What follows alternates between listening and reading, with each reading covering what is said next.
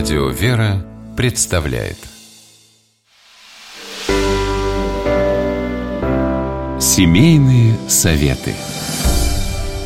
Ольга Королева, журналист, замужем, воспитывает дочь. Считает, что играя, можно научиться жизни. Как устроить домашний кукольный театр и какие произведения поставить на малой сцене? Сперва подготовимся. Нужна театральная сцена. Ее можно изготовить из подручных материалов, например, вырезать из большой картонной коробки. По желанию раскрасьте ее ярко или обтяните тканью. Декораций тоже достаточно самых простых. Бумажные деревья, домик, тучка – все это приклейте по краям сцены. И не забудьте про занавес, ведь это неотъемлемая часть любого представления. Теперь о действующих лицах. В роли героев могут выступить обычные детские игрушки, но настоящий восторг вызовут специально приготовленные куклы, пальчиковые или перчаточные. Они очень удобны для малышей. Только представьте, одно движение руки, и кукла ожила. К слову, их тоже можно сделать самим. Связать, сшить из фетра или нарисовать на деревянных ложках. Выбор ограничен только вашей фантазией. Будьте готовы к тому, что чем младше юный зритель, тем меньшее количество времени он сосредоточен на чем-то одном.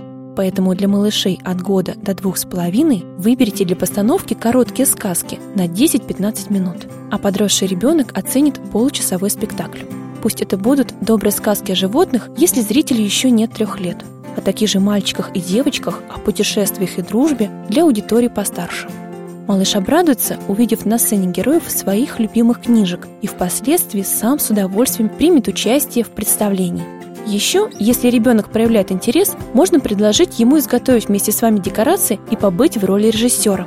Конечно, это относится к детям постарше. Ближе к четырем годам юный режиссер может поставить спектакль на тему «Мой самый счастливый день». Возможно, вы увидите, о чем мечтает ребенок, а затем исполните его желание.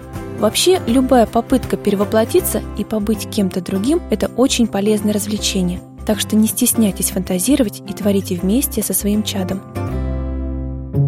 Домашние представления можно устраивать как без повода, так и по случаю праздников. Например, поставить рождественский спектакль и простым и доступным языком рассказать о Рождестве Христовом, даже самым маленьким детям. И не забудьте перед началом представления рассказать ребенку о правилах поведения. Эти знания пригодятся, когда вы отправитесь в настоящий театр.